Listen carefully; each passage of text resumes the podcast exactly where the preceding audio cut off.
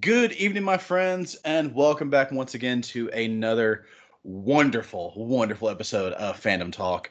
Um, it's always interesting to say that it's a wonderful episode before we, we're finished recording, but that's how much faith I have in us. Is that this is going to be a fantastic episode of Fandom Talk. Um, today we are continuing the series Summer of Video Games. Um, we're trying to cover up a bunch of different uh, video game anniversaries if you guys haven't been keeping up with us. Um, and today we are talking all about Batman Arkham City, which is 10 years old. 10 years old this October, November, I think. Somewhere. I think it's, November. I think it's yeah, it's it's later in the year. I know that. Um, but we're approaching we're approaching 10 years of it, and uh, we're gonna be talking a little bit about that. We're also gonna be t- touching base on some of the rest of the series as well, just because you kind of have to with with those games. Um, but we are gonna be mainly focusing on that one. But first, um, I'm gonna go ahead and do introductions. I mean, we have with us the fantastic Y Sage, the probably the biggest Batman fan I know, if, I, if I'm being 100 percent honest. Um, Yeah, so probably not a whole lot. There's probably not very. There's very few people that would be bigger. I would uh, assume. uh, there, there you go, there you go. How you doing tonight, Josh? Are I'm you, doing are- pretty good. You ready to talk about some Batman? I am. I'm ready to talk about some Batman. Yeah. Okay. Good. Good. We also have with us uh, Red Lanyard, Al Mattingly. Al, how you doing tonight, brother? I'm doing I'm doing quite good, Jacob. How how are you today? Oh, I'm I'm doing very well, thank you. Ooh. And uh, as as Al said, I am the editor in chief, uh, the Grand Poobah, the Queso Grande, as has been told before, uh, Jacob Vance Hardesty, and I'll be leading us this evening. Um, so yeah, let's just, I mean, guys, let's just jump right into it. Josh, we're going to start off with you. So, Batman Arkham City, okay, came out ten years ago. Mhm. Fantastic game, in my opinion. However, what are your general thoughts of the game and how did, how has it affected open world games as, as a whole? Would you say? Yeah. So I think that was the big jump uh, from Arkham City to uh, Arkham Asylum. Which there's some people that I think still kind of prefer Arkham Asylum with its more uh, linear kind of gameplay because there was there, there did seem to be um, a more detailed story told. Mm-hmm. Um, but I personally think Arkham City just just knocked it out of the park with the idea of just the feel of Batman. Mm-hmm. Um, just certain just certain things that happen in Arkham City uh, that you can only you can only get in an open world. Um, just little things like using your uh, your headset to uh, um, you know in, uh, listen listen to other people Oh yes, yeah. you know, and everything, and like listen like to what they were saying, and uh, you know, just kind of the funny conversations they were having, you know, about Batman or about you know Catwoman or some of the other stuff that was going on. Mm. Um, and then of course, you know, one of the things I really like about Arkham City. Um, that it does really well is that it changes the open world as you play it Mhm.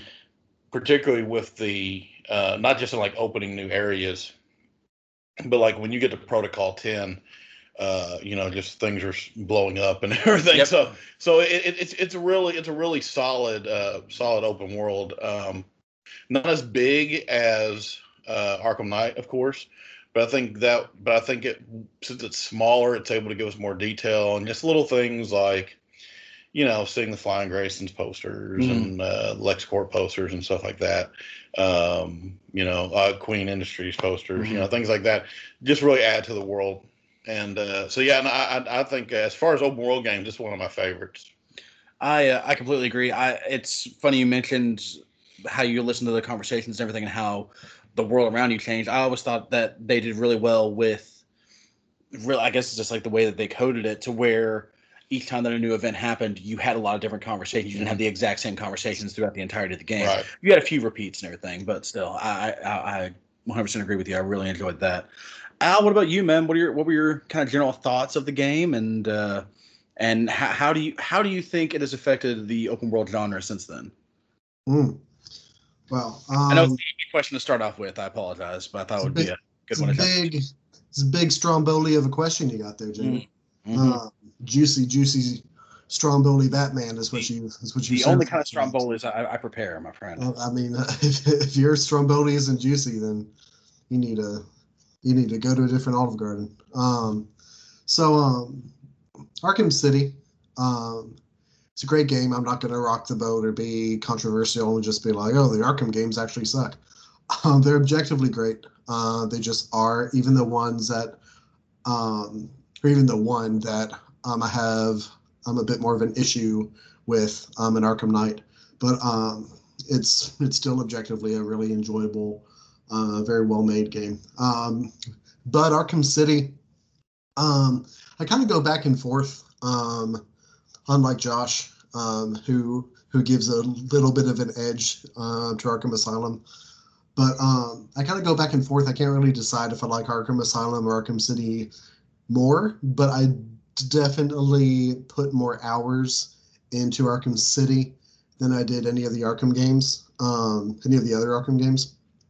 And um, there's this, there's this very genuine, I think, very good uh, discussion or debate around open world games that I think is really worth having, where there's a discussion of, you know,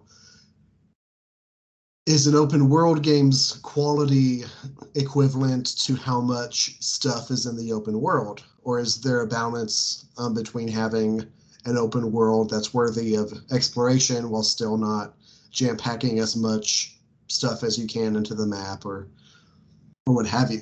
And I think Arkham City comes really, really close to a just about a perfect balance on that equation that you can get to.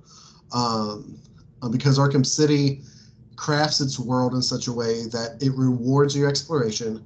It makes exploration pretty easy and pretty enjoyable with the mechanics of gliding and zip lining and all that good stuff. Um, as Batman um, and so it encourages exploration. There's plenty of stuff to find and discover. Josh talked about, you know, the little Easter eggs around.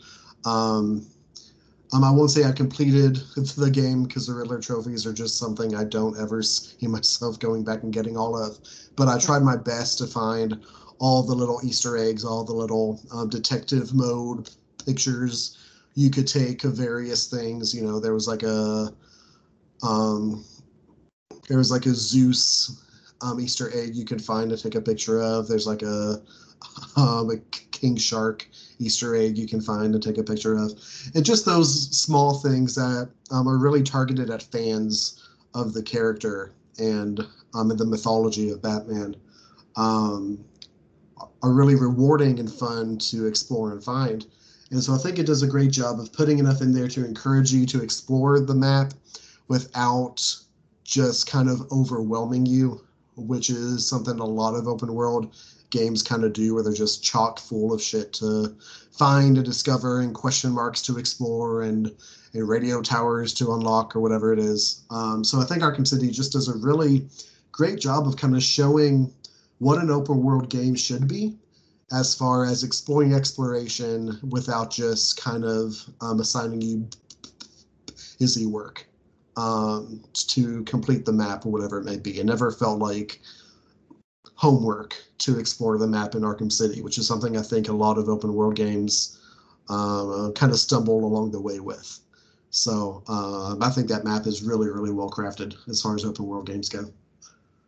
Uh, I, I completely agree. One of the, I think one of the more interesting things about the game is that if you want to make it a more linear experience like you like you do in Arkham Asylum, you can just go straight through the story.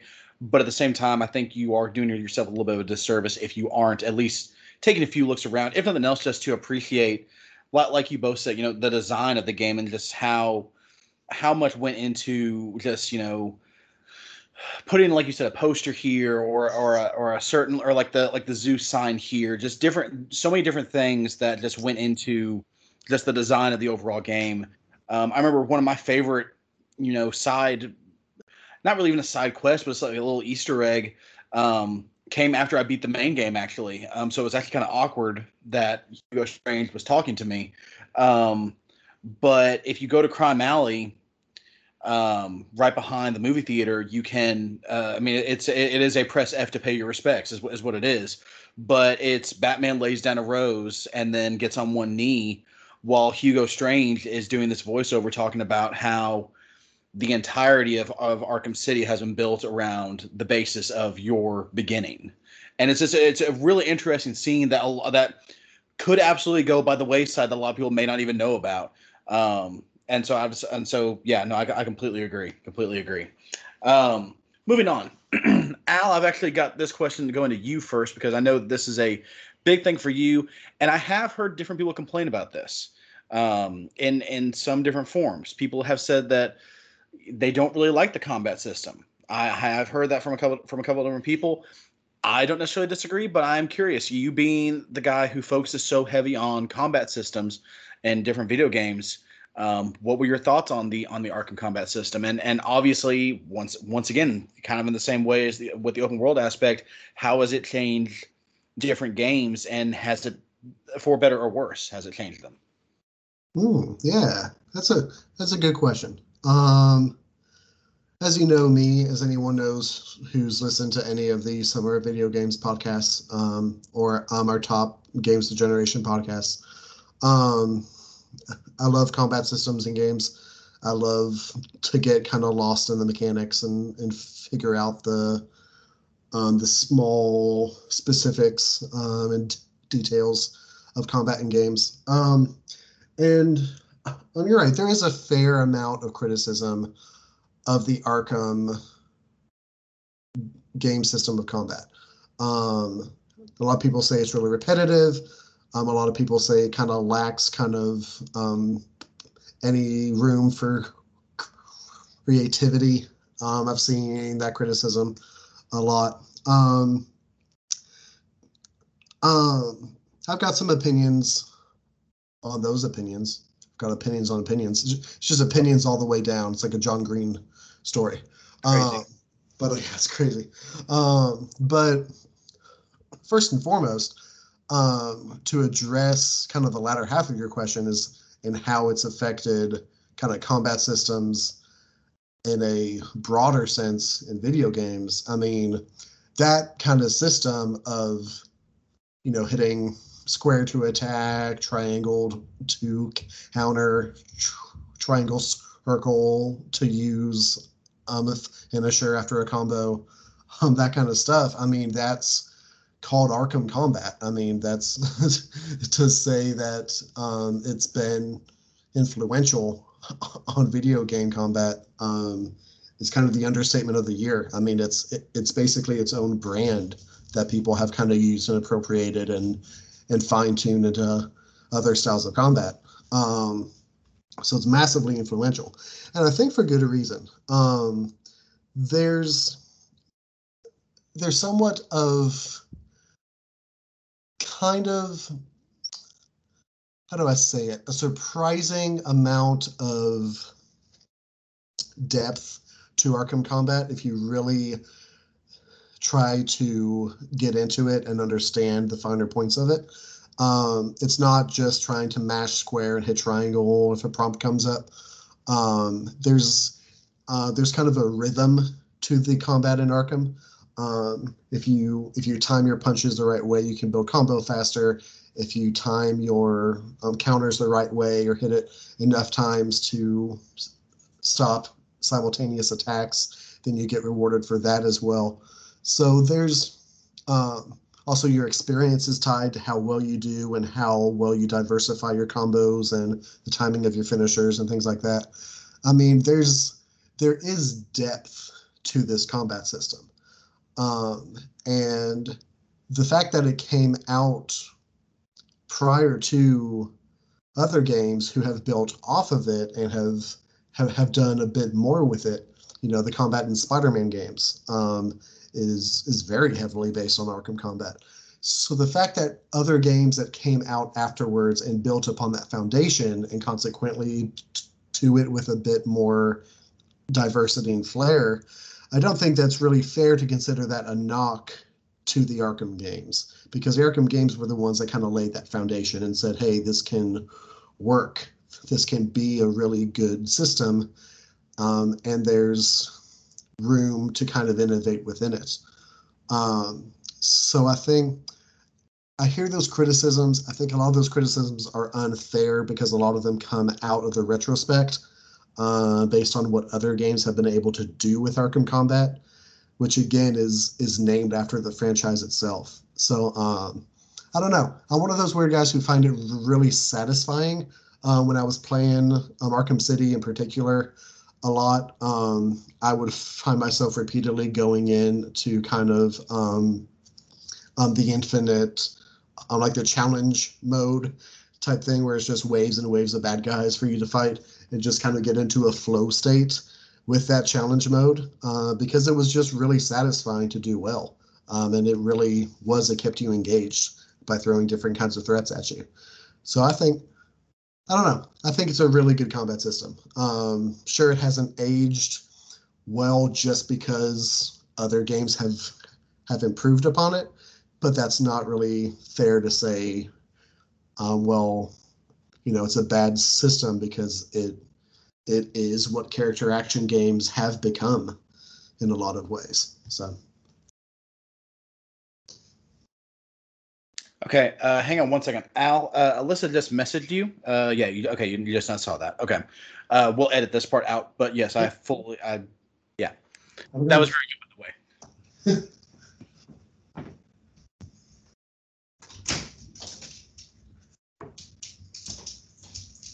I hear puppies. To the dock, most likely.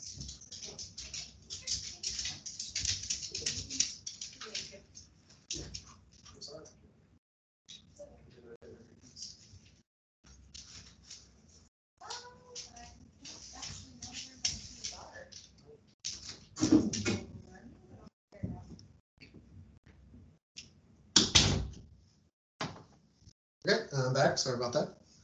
You're good, man. I just wanted to make sure that Alyssa wasn't having to like stand outside on the front porch or anything like that. She's inside. She's good. Yay! Everyone's happy, home, and safe. All right.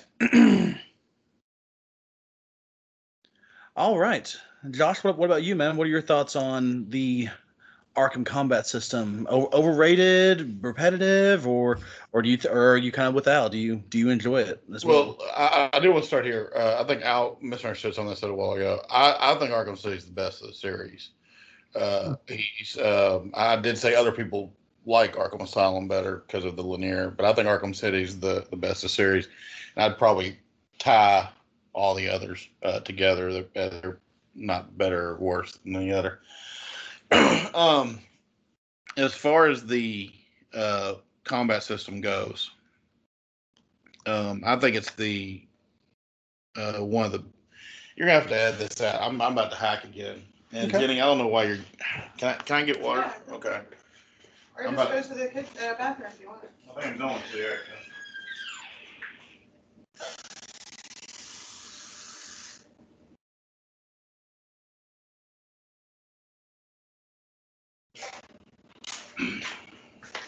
All right, let's try this again.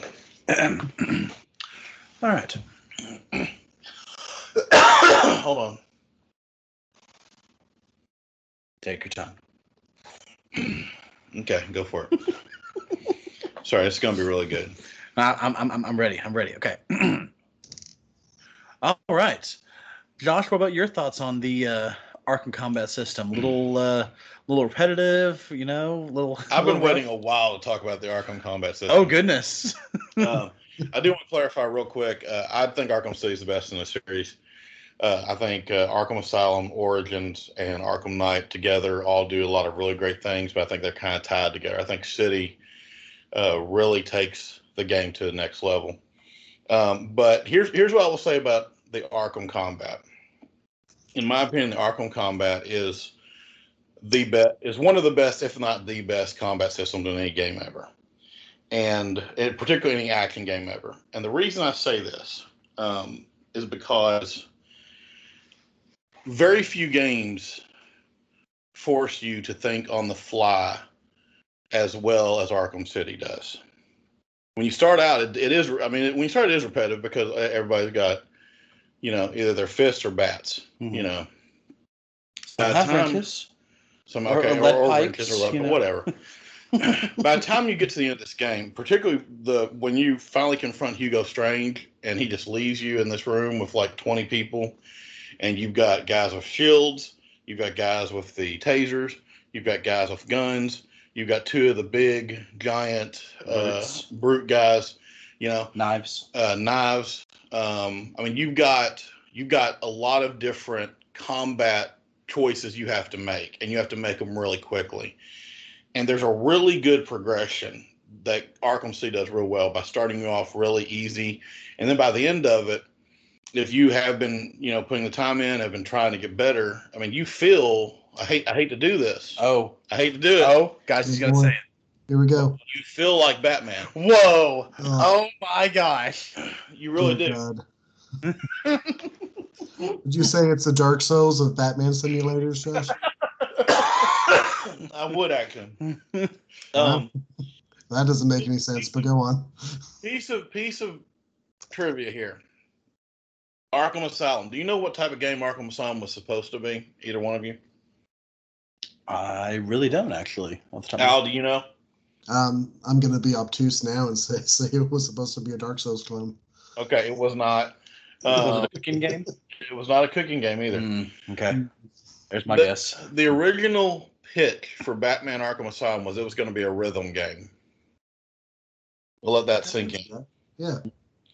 And that's that's where the that's where the combat system comes from. If I you- mean, it was developed by If I knew you were going to do that. That wasn't even. That was unnecessary.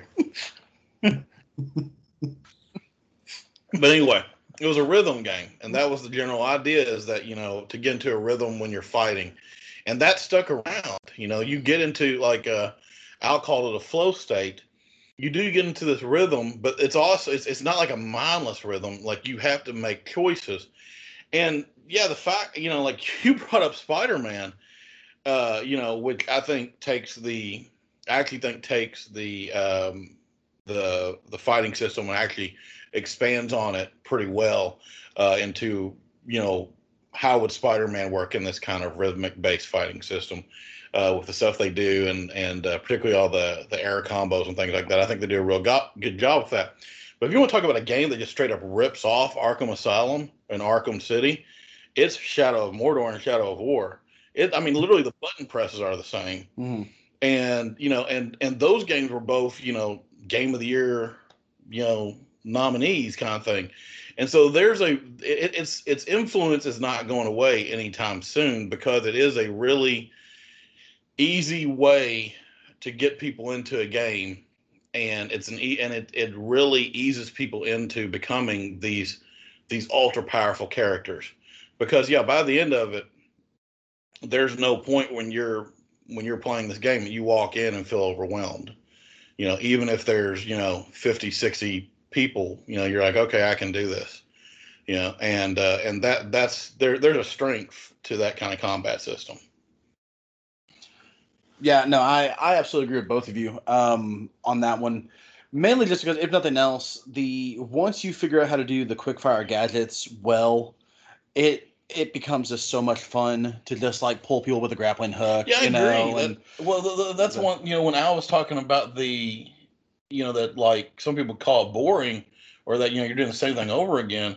I don't think you're playing the game well. yeah, I mean, if you're if if you're going in and you're just hitting just square when you're supposed to, triangle when you're supposed to, and circle to stun the big brutes and everything, so you can do like the the super fast hits, then yeah, you're going to find it boring. But if you're actually trying to make a use of one, I mean, a lot of your encounters start off um, with a- with a stealth basis. So it's okay. How many people do I want to take out early? Do I just want to just jump right in, just go kind of in guns blazing, you know, and just kind of just have a massive battle? It's- Batman doesn't use guns. I. do you want to go in batarangs blazing? There we go. and uh, then just have a massive battle. I, you know what's funny is I knew you were gonna say that, and and, and I was like, he's, he's about to say it. It's gonna happen. It was it was me with the Rocksteady joke again, and that's just who we are as people. Um, but but yeah, no, I mean, I just I I love the combat system personally, and I really I've always kind of disagreed with anyone who said they didn't enjoy it, but but yeah. Um, moving on, so obviously there are so many different villains and so many different characters within not only just the the Batman and Gotham mythos, but really just DC in general that actually show up in the Arkham series. I am curious, was there any villains particularly that didn't get enough screen time for you, Josh? What, what you didn't get think? enough screen time. Yeah, that, that that- like so, like someone like you thought and they could have done a bit more with maybe. Um, yeah, I'm actually going to be weird here and kind of say no because there's a really interesting hierarchy uh, in how um, Arkham City puts its villains together. Mhm. Um, because Joker's obviously your lead. Mhm.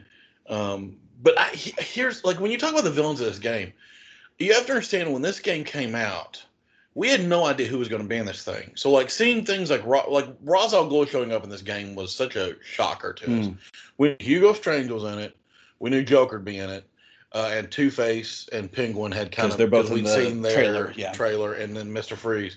Mhm. Everybody else was pretty much, you know, we didn't know about. Mhm. Uh, Ra's al was a huge surprise, um, and then the, the, all the little side guy, uh, Hush, um, you know, uh, who? Mad Hatter. Matt, Matt, I was gonna say Mad Hatter. Um, uh, Deadshot, of course, is a, is a pretty famous one as well. All those little guys are, uh, you know, were shockers uh, as well. But like for me, the I don't know, it's paced so well. It's hard to say any of them, you know, are kind of get the short end of the stick. You kind of, particularly with the big ones, I guess you can maybe make the case Two Face does, and he did the first time I played because I didn't have online. But then you realize that Two Face is really, um, you know, caught up in Catwoman's side of the Mhm. story uh, of what's going on there. So Two Face gets uh, time to shine, but I mean, I really don't think any of them outshine any of the others because they're all just just really well well drawn and and the pacing is so great. I mean, it's it's literally Arkham City is the only storyline I like that I like Hugo Strange in because I find Hugo Strange insufferable Really? uh, just in general um, because you know because because because Hugo Hugo Strange is a is nowadays is the is the voice of the person that doesn't understand Batman. That's what they use him for, you know, as the well, you know, he's just as crazy as all the other people do. do, do. That, that, that's that's who that's who Hugo Strange is. Mm. Is that how they all sound? They all sound like that. Oh, yes okay. Gotcha. and and and and I mean, and this this game is based on that. You know, Hugo Strange is, you know, is that is that character. Uh, he's kind of evolved into being the person who's like, sorry, no more fun with your superheroes anymore because it's not fun. You all should go read Watchmen instead. That's really who Hugo Strange is, and they Mm. do they do a good job of that in, in Arkham City, um, uh, and leaning into that.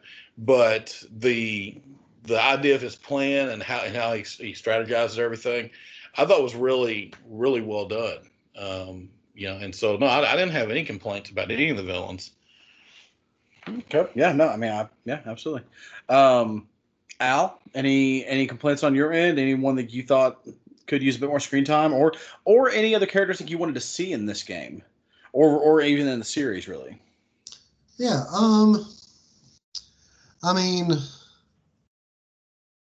I'm kind of with Josh, which is a which is always a weird It's always a weird place to I, be. we, we might as well shut the podcast down now, guys. Yeah. That's Yeah, that's That's over.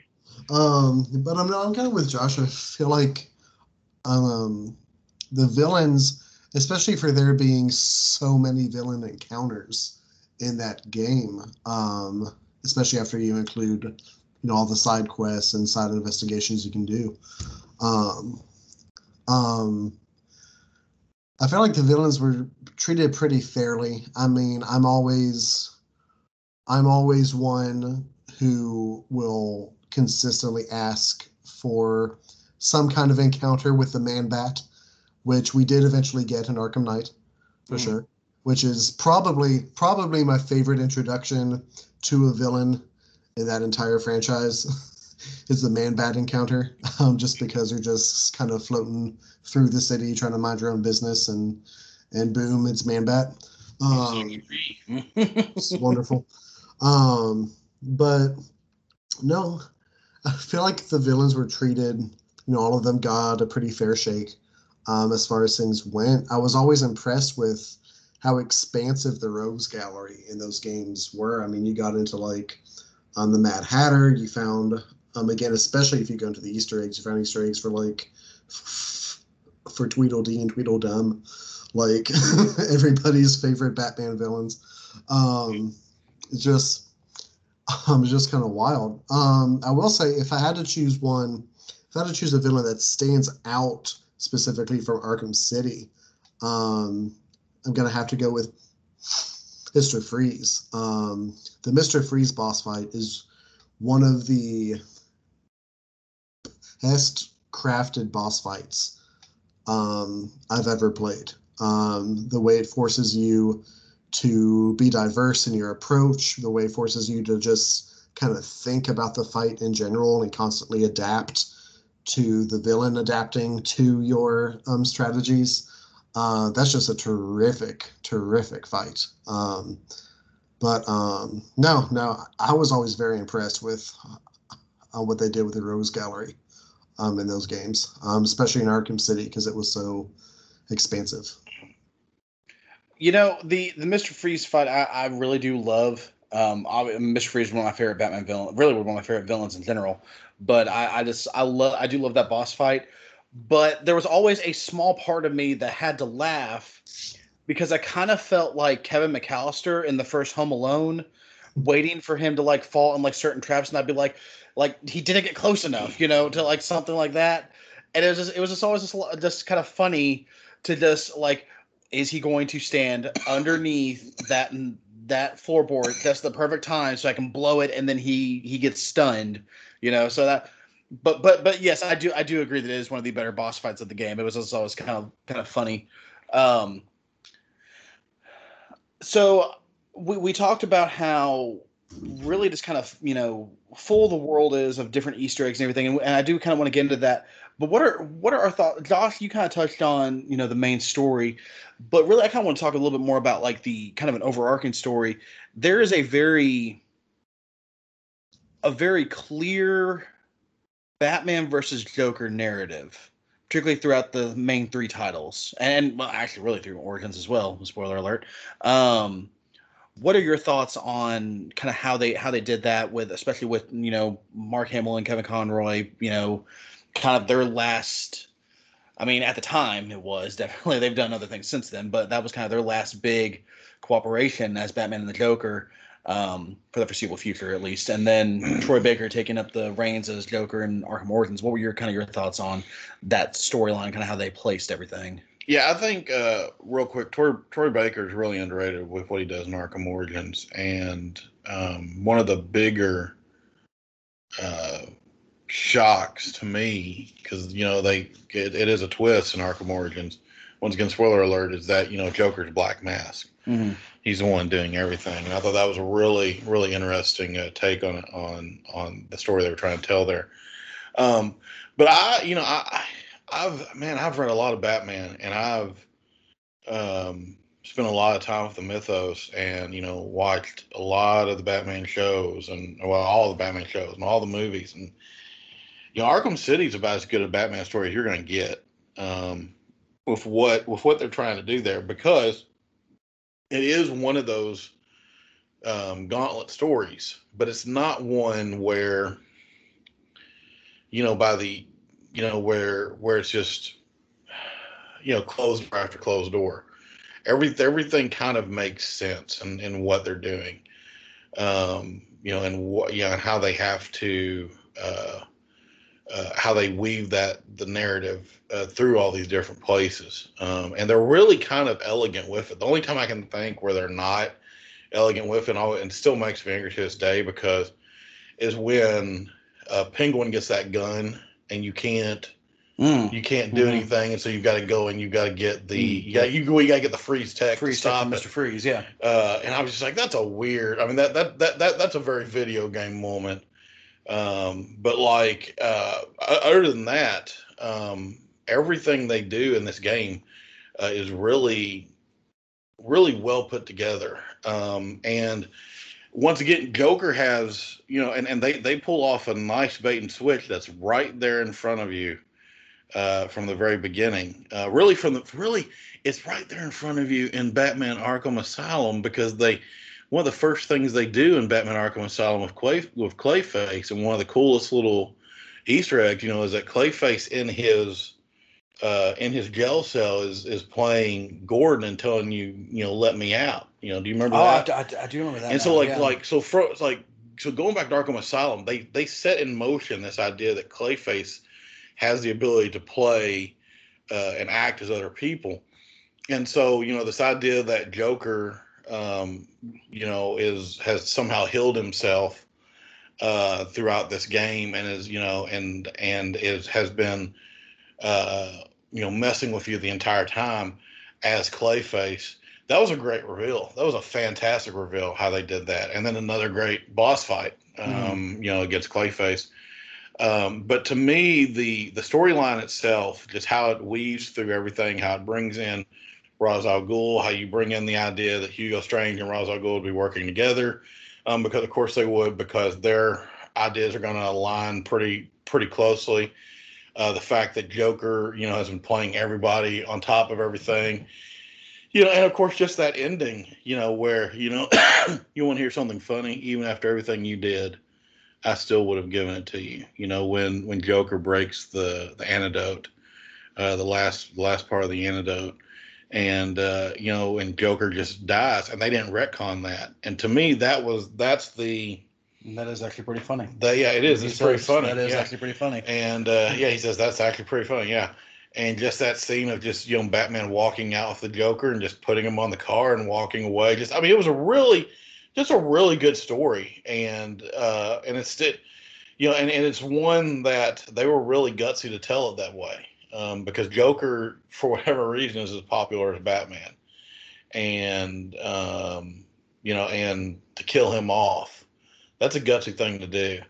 Uh, of course, you know he's still around in, in Arkham Knight and in Bruce's head, in a, in some pretty funny ways.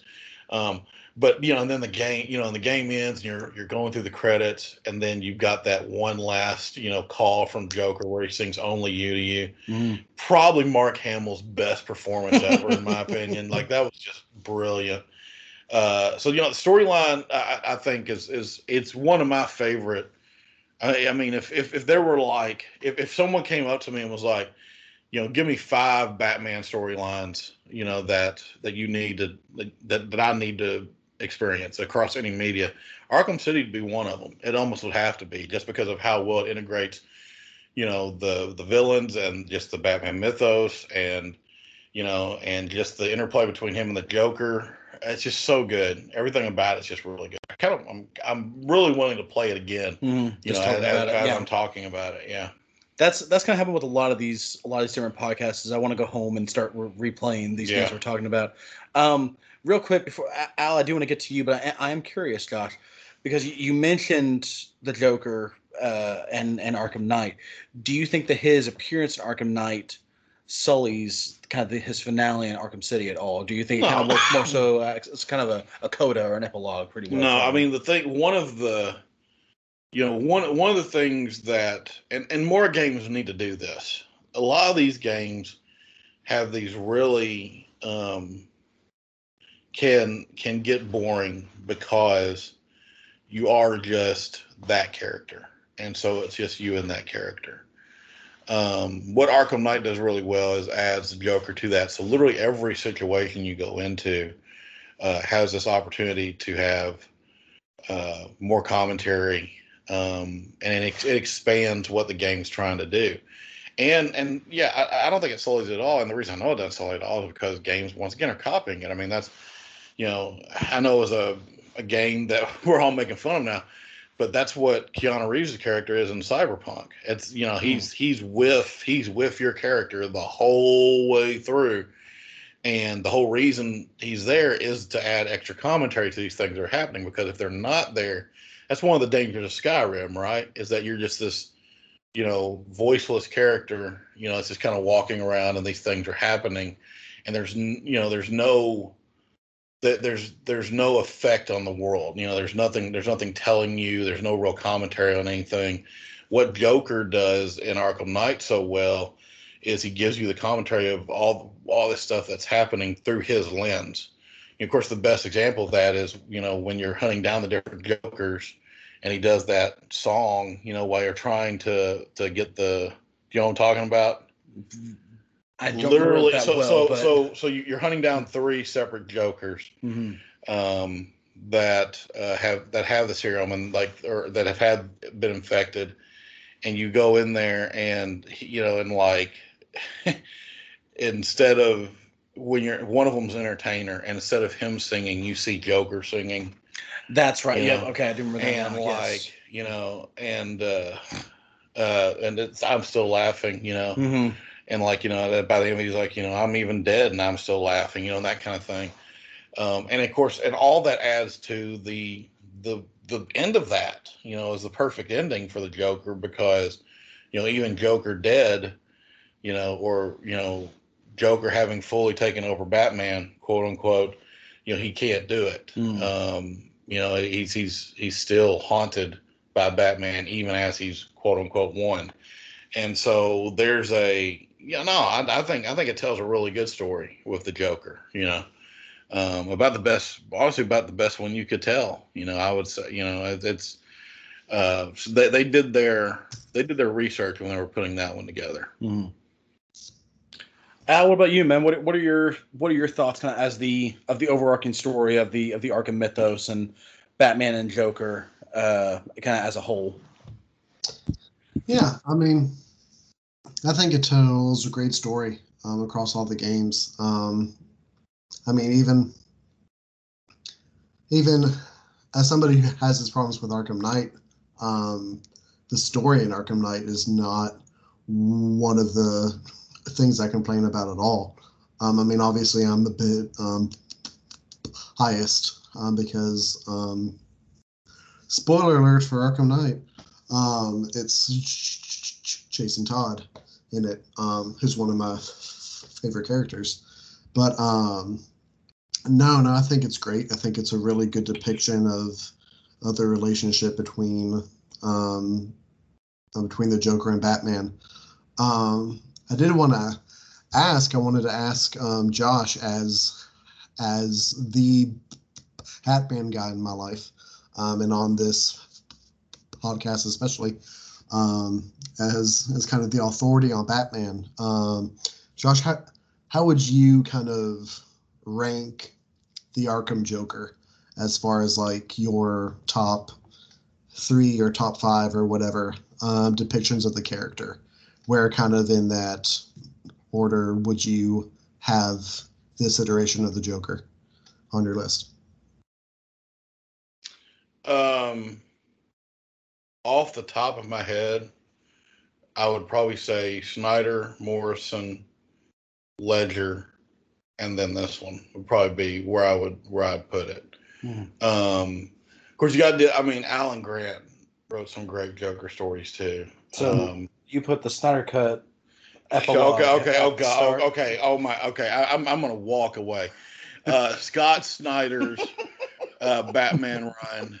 Um, That yeah, is an important distinction you need to make. Yeah, I'm sorry. Okay, no, you're right. Okay, actually, I'm kind of glad you did that, so no one. no Yeah, one- I, I, I didn't no want to have that mistakes. that uh, Okay. comment somewhere. Scott Snyder writes two two big Batman stories, uh, two big Joker oh, stories, just two? Oh, just two. uh, two big Joker stories, uh, Death of the Family, um, and then uh, his version of uh, is it Endgame? Endgame. yeah, that's in cool, game, yeah. Um, which are fantastic Joker concepts. One, I- and actually, I'd say Zero Year has some Yeah. has a pretty great Joker moment too. Yeah, sure. Um, so they're they're great. And then Grant Morrison, of course, is the guy that comes up with the idea of Joker's uh, super super sanity, um, where he just keeps kind of breaking his mind over and over and over again um, because of the Batman, and I just love that concept.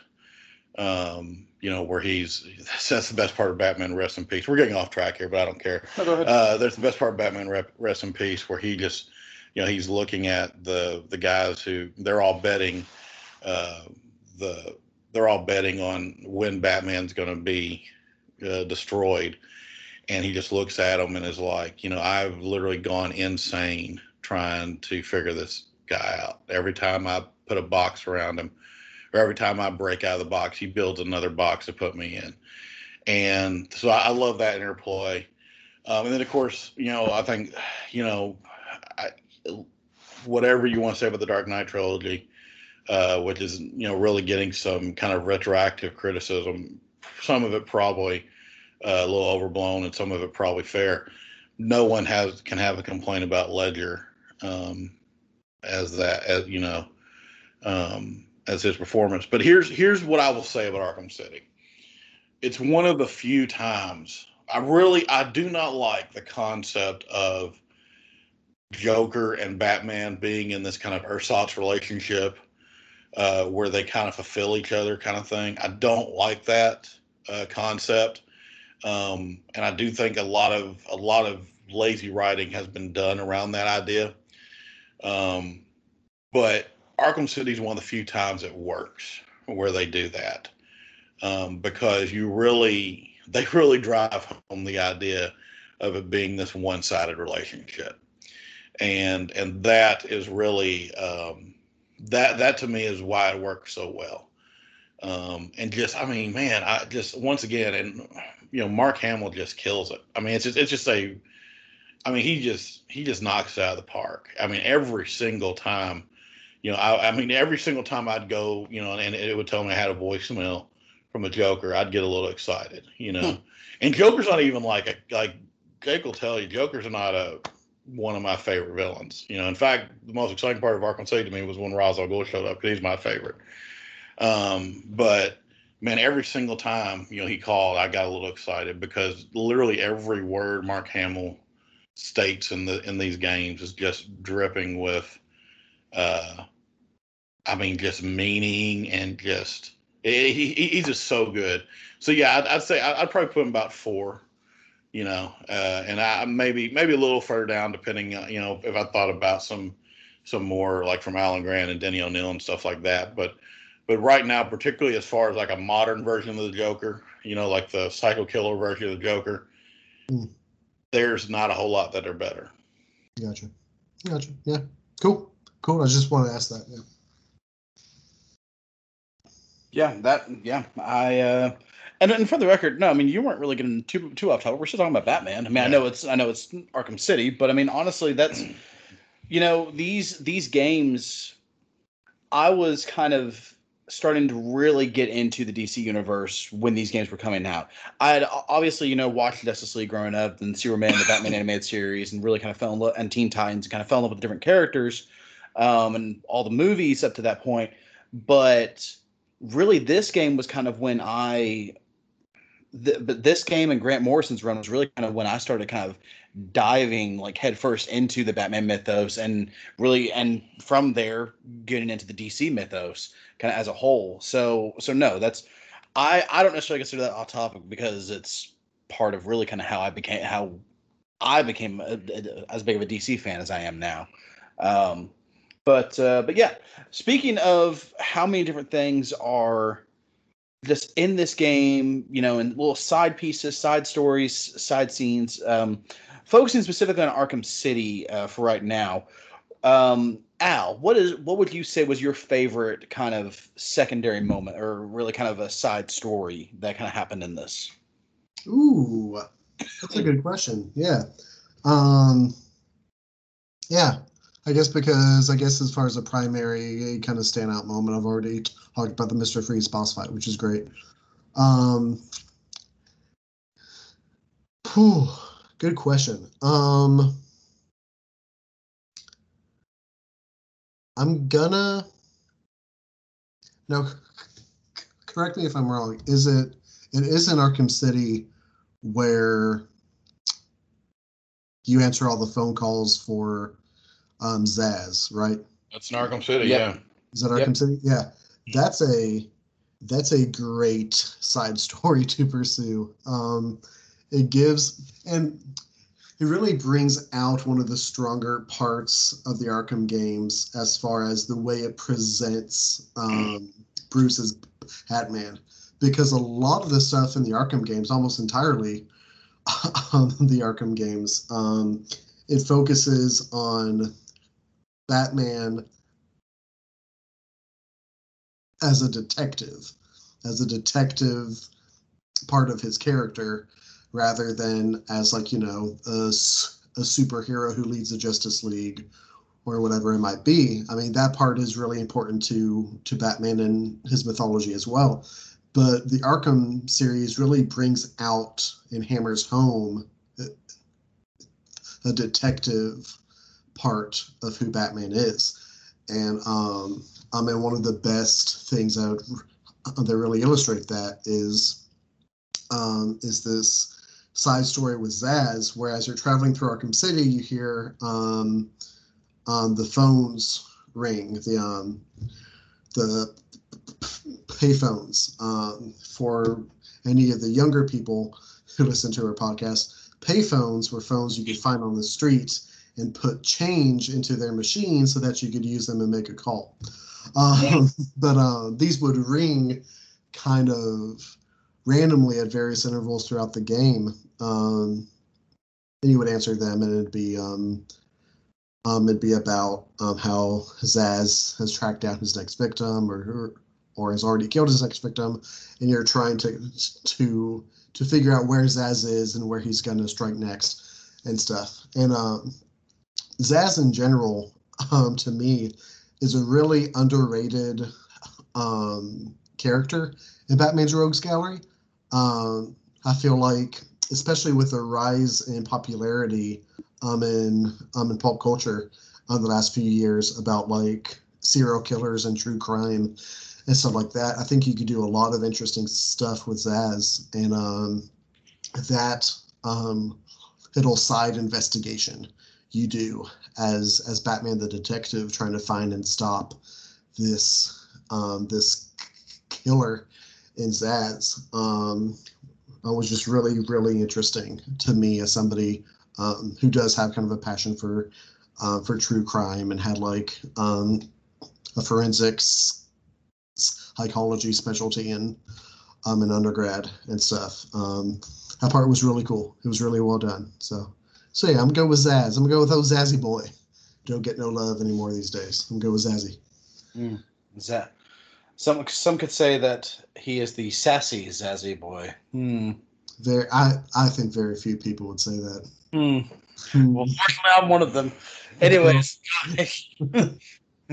I do want to kind of piggyback off what Al said there because, particularly with Zsasz, uh, that goes back to what I was saying. Like they understand the comics because, and I, I'm this. This is gonna sound like I'm trashing Zsasz. Uh, I'm not. Okay. I mean, I, I mean, as far as like, I mean, he is a serial killer, but like, but but like, He as a deserves some character, trash, Yeah, he you does deserve some trash. But as a character, what's interesting about Zsasz is Zsasz is always the guy that slips through the cracks, and literally every one of his stories I can think of is just, you know, Batman was saving, you know, 700 people from getting blown up by the Joker, and because he was doing that, Zsasz was able to kill five people, you know, while he was doing that, and uh, literally every story that I can think of of Zsasz Mhm. is that. The most famous, of course, is Knightfall Knightfall. Yeah. uh, you know, where like he's like, I'm dealing with other stuff. I don't have time to deal with this idiot, you know, who who cuts himself, you know, every time he kills somebody. Like, can't someone else deal with this? And of course, no, they can't.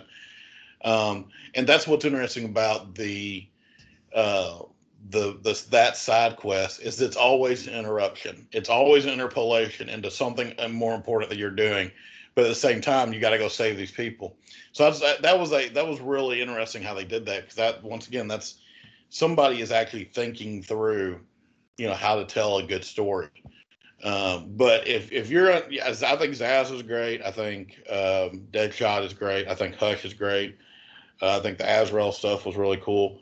Uh, but Mad Hatter's Yep. probably my favorite side side Mm. story, and it's really just a very simple one, um, but it works so well just on, you know, with with Arkham Asylum, the the things everybody talked about with Arkham Asylum was the Scarecrow stuff that they did with the big, you know, all the, the different fear toxin stuff.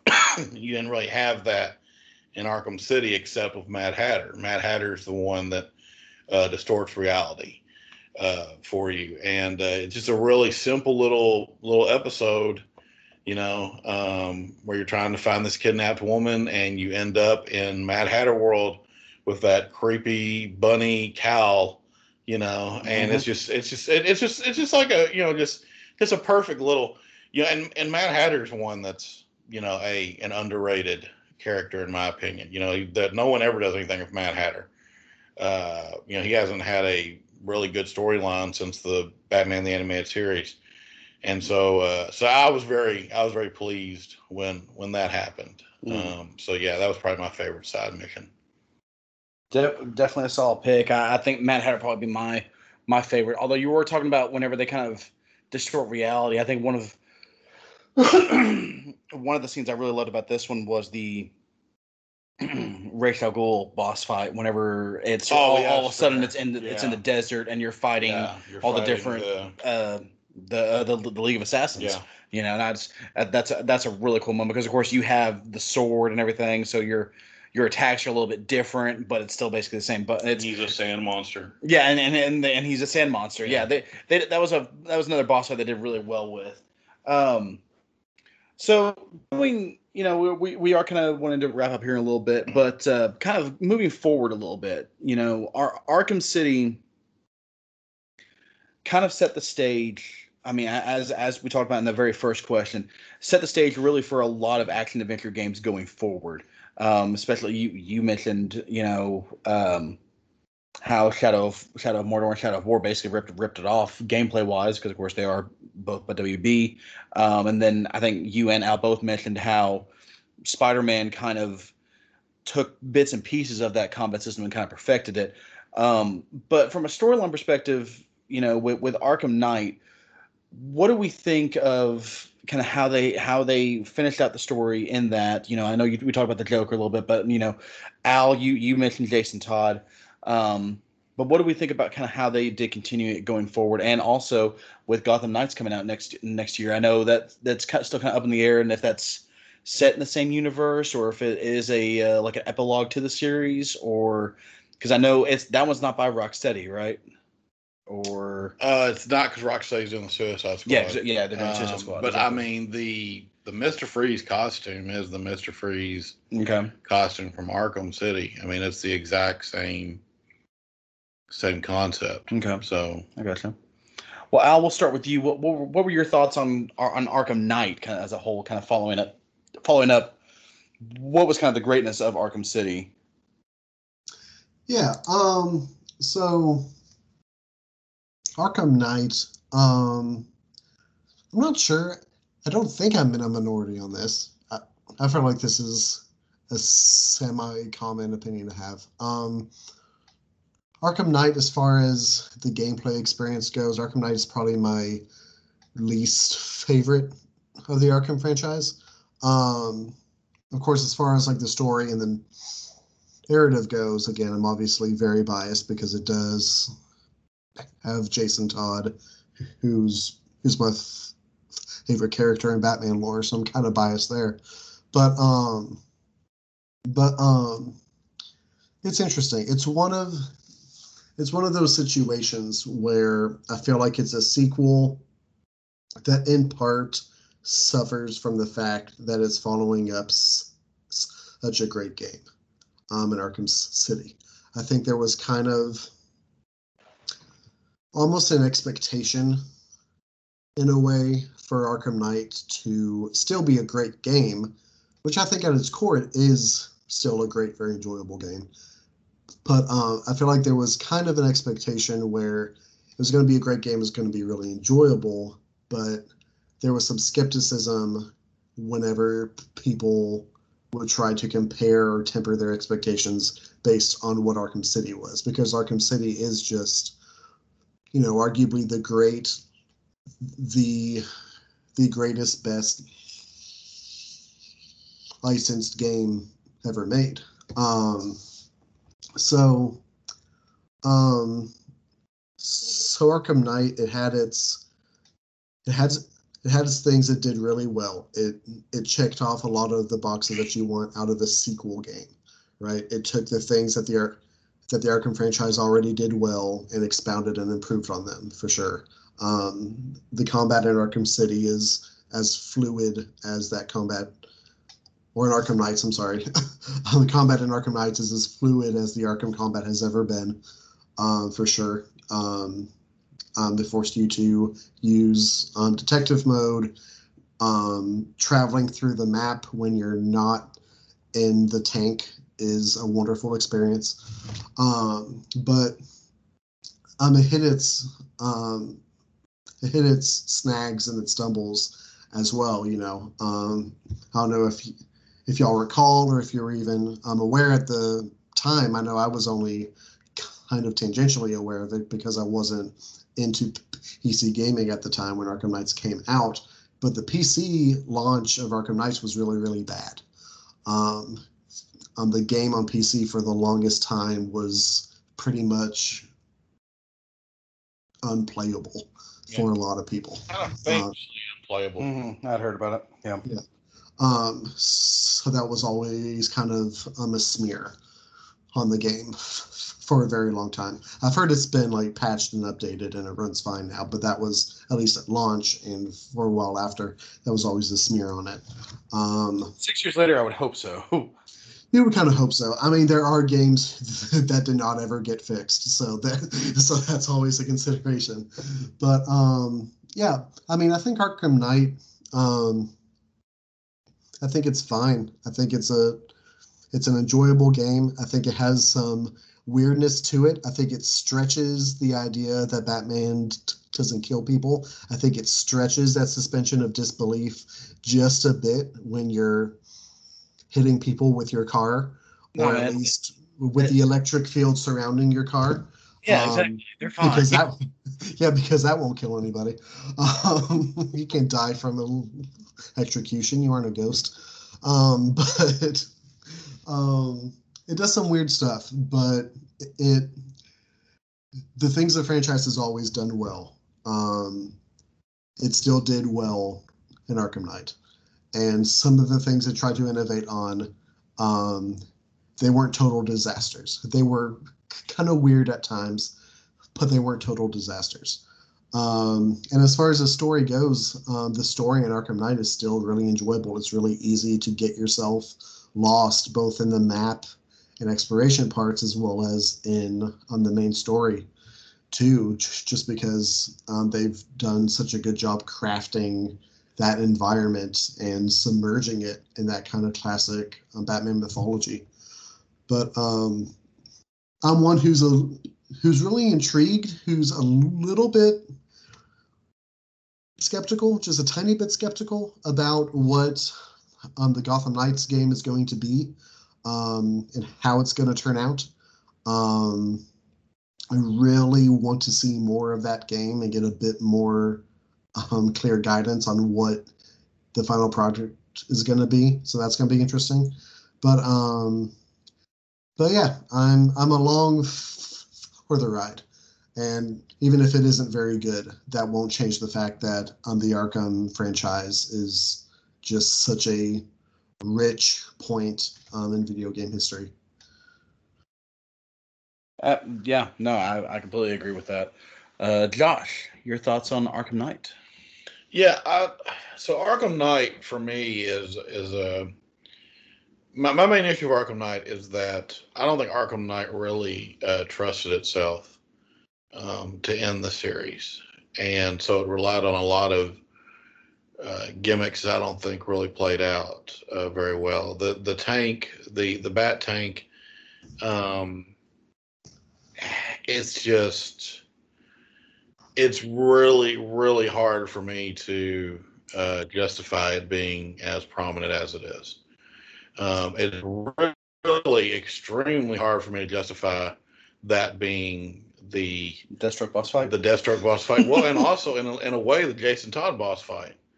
oh, Um, yeah. because you Yeah. really don't get a boss fight against Jason. Uh, Mhm. You get the You get the stealth you moment. You get the stealth So- moment, and and before that you get the the the fight in the tank, Mhm. and so you've got these you've got these really personal moments, in my opinion, uh, where you can do so much more, and they're just like we're going to throw the tank in there, um, and so I just I don't know I just I, a lot of that, um, and and another one you know you have this like this last stand at Gotham City uh, Police Department, you know, and uh, and and I was just ready for it. Like they really gear it up, and they're like, he's sending his drones, and I was like, oh my gosh, okay.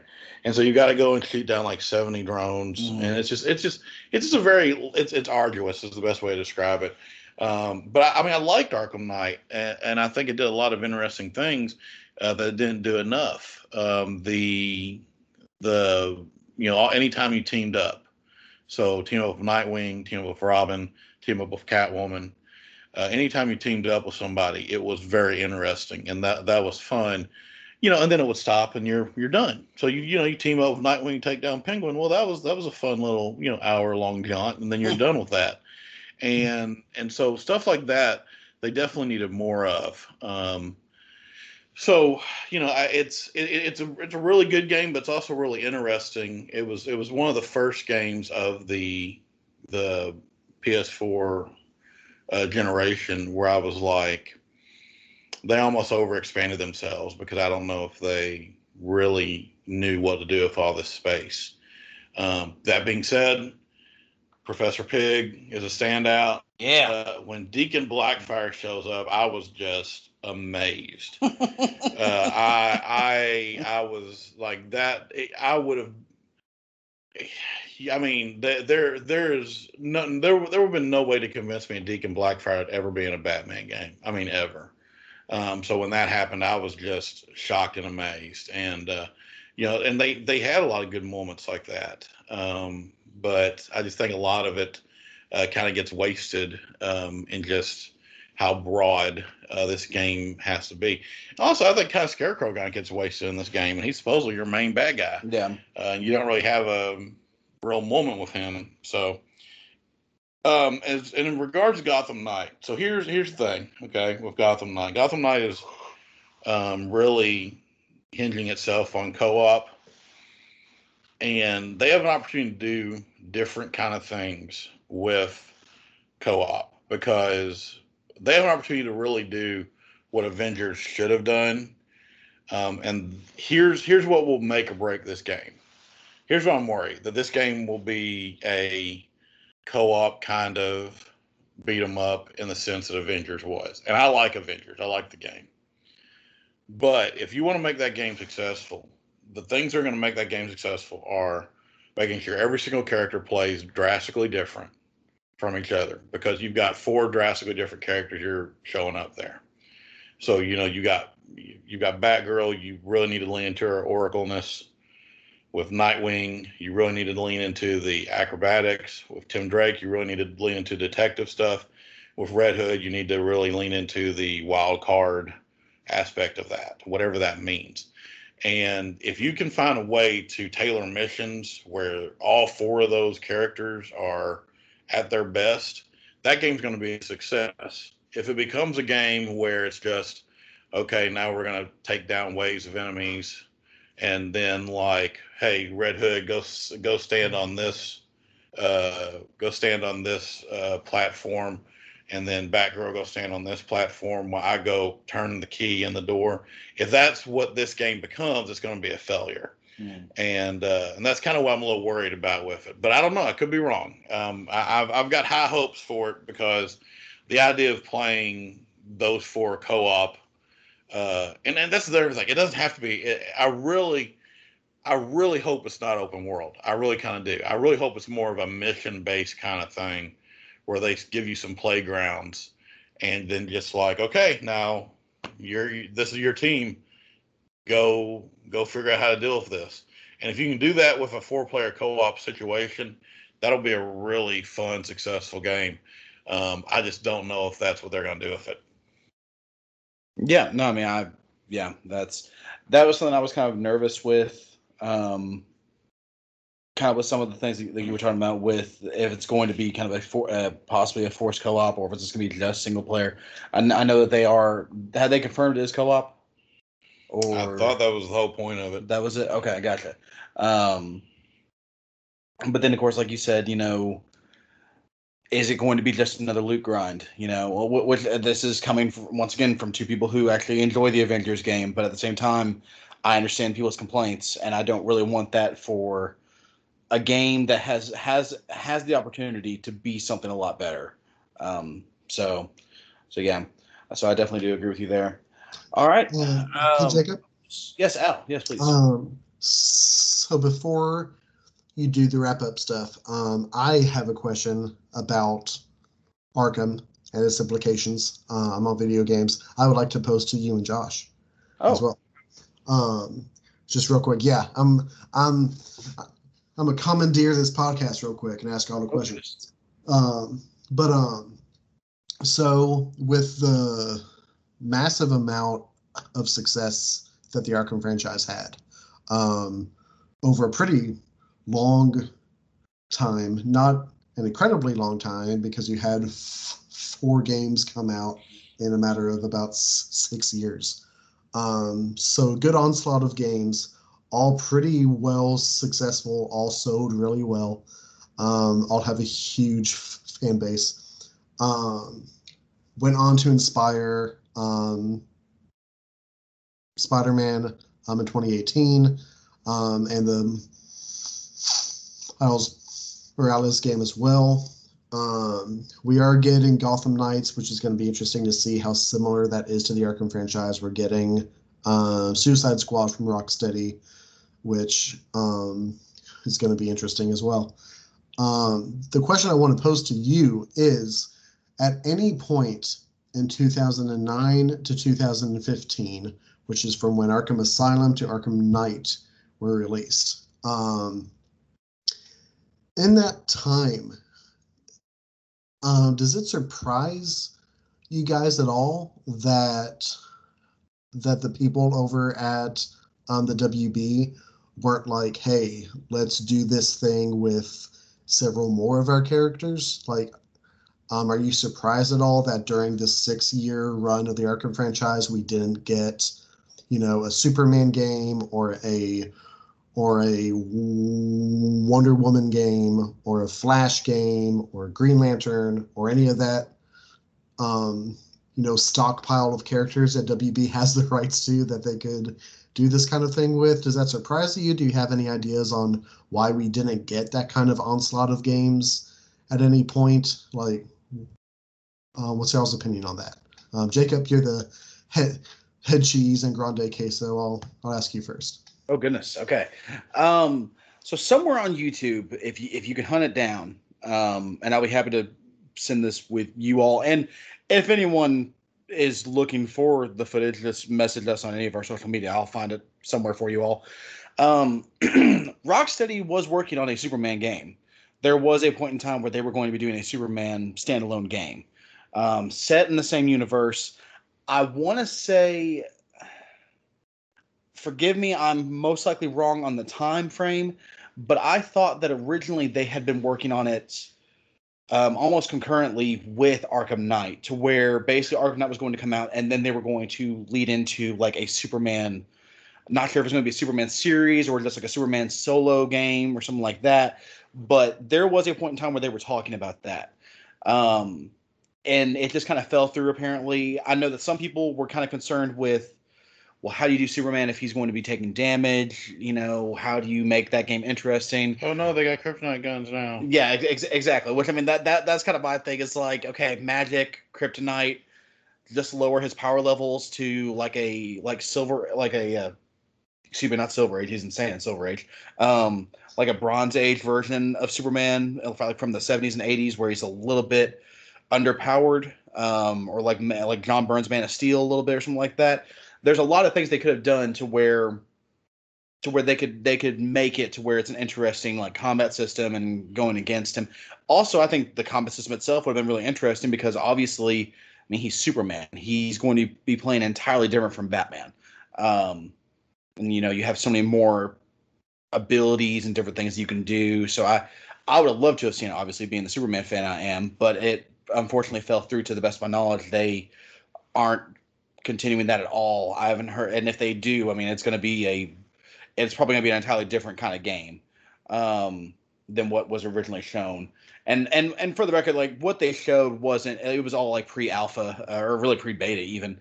Um, it wasn't anything too crazy to where it was like we almost had the Superman game, guys. You know, it wasn't anything like that, like uh, Star Wars thirteen thirteen was, or anything else like that. So, um, but when it comes to the other DC characters, I think the Warner Brothers has kind of shown us over the last few years that they almost have the struggle where it's almost as though they don't want to branch out too far into the open waters when it comes to either their movies or or their or their games in a lot of ways. Um, and I think that kind of that kind of goes to show you. I mean, there was a point in time where Batman was the only person who had a movie out for seven years, I think. And and that's not you know a, like a nod to Batman, like saying that Batman doesn't deserve those films. It's more so of a you never had to sell your rights the way the Marvel did. You always had every single character under the branch of, of Warner Brothers.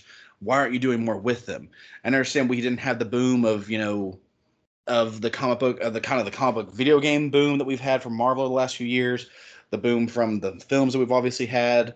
Um, they've kind of been just kind of slowly kind of putting more stuff out. I mean, I know they've done a lot with shows and animation and animations. I don't know why I said it like that. Uh, animated movies and things like that. Um, but when it comes to video games, for some reason, it seems like they've been really kind of slow on it.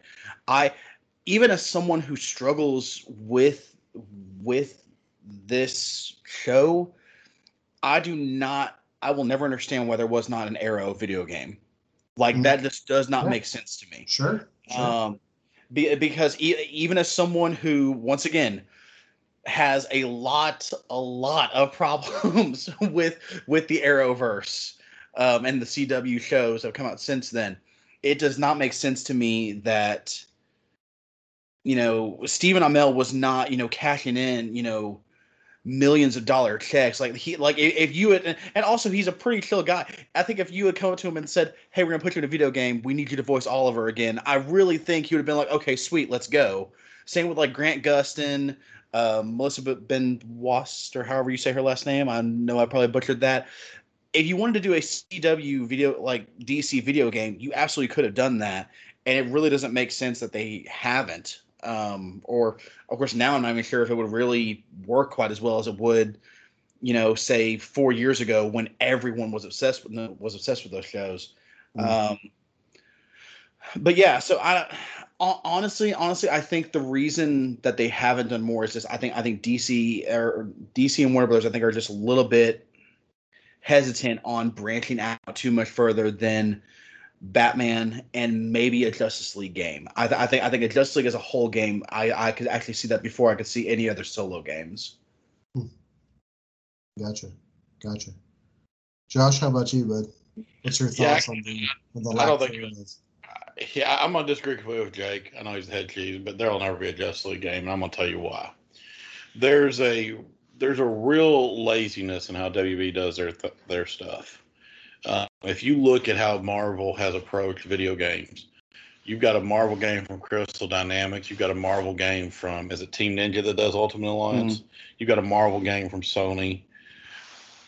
Rocksteady's doing all the WB stuff. And so if you're asking for Rocksteady to branch out into different power sets, what you're really asking Rocksteady to do is, well, they need to create a whole nother engine. So now you've got engines for each game. And if you want to know why that's difficult to pull off, just look at Avengers and and you know, Matt McMuscle just put out a fantastic uh, video on what happened with Avengers. And the basic issue is like the reason it was so buggy is because how do you put Thor? How do you put someone playing as Thor and someone playing as Black Widow into an open world and make it look the and make it work? Because you've essentially running two separate engines at the same time with those characters, and I don't think people understand that when they when they're asking for these games. Because how do you make Superman, you know, Superman, you know, flying faster than a speeding bullet, you know, alongside Batman, who's you know using his uh, cape as a hang glider. How do you make those in the same engine? Uh, that's a very difficult thing to pull off. And so Rocksteady, you know, yeah, I think I think they tried it with Superman. They were like, you know, it'd just be easier to do another Batman game, and that's why you're getting Suicide Squad because you don't have to worry about that with Suicide Squad. Because, in my opinion, what Suicide Squad will end up being is Harley Quinn will be the jumping around Batman. Deadshot will be Batman with a gun. King Shark will be Big Batman, Mm. and Captain Boomerang will be Batman with boomerangs, and that that's what it'll end up being, and that's perfectly fine. But you're not going to get this expansive universe if you're not willing to branch out into other uh, other studios. it's just going to be difficult to pull off. Um, so yeah, that that's why that's why they didn't do it. You know, uh, there's there's a lot of ways to work around Superman invulnerability and stuff like that. But I, I think at the end of the day, it just comes down to laziness. Gotcha. I gotcha. Okay.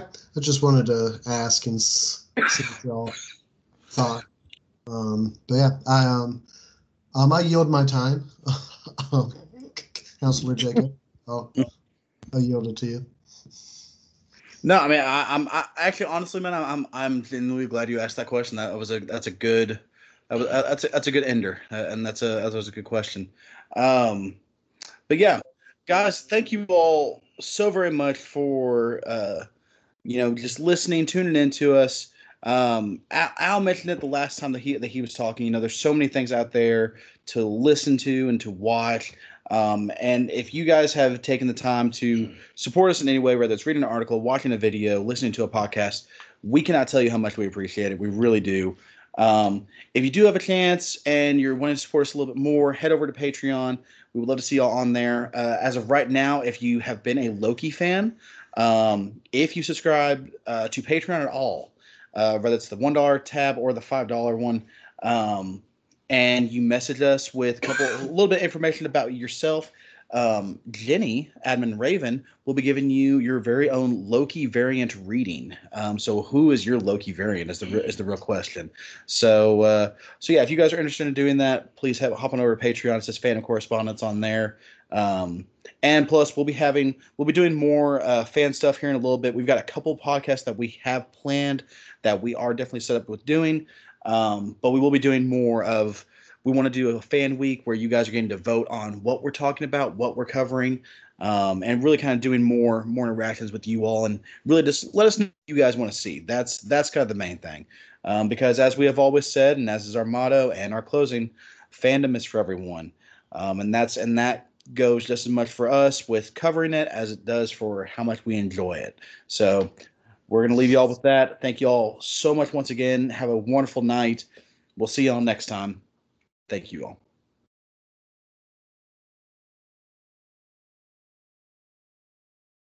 Cowabunga.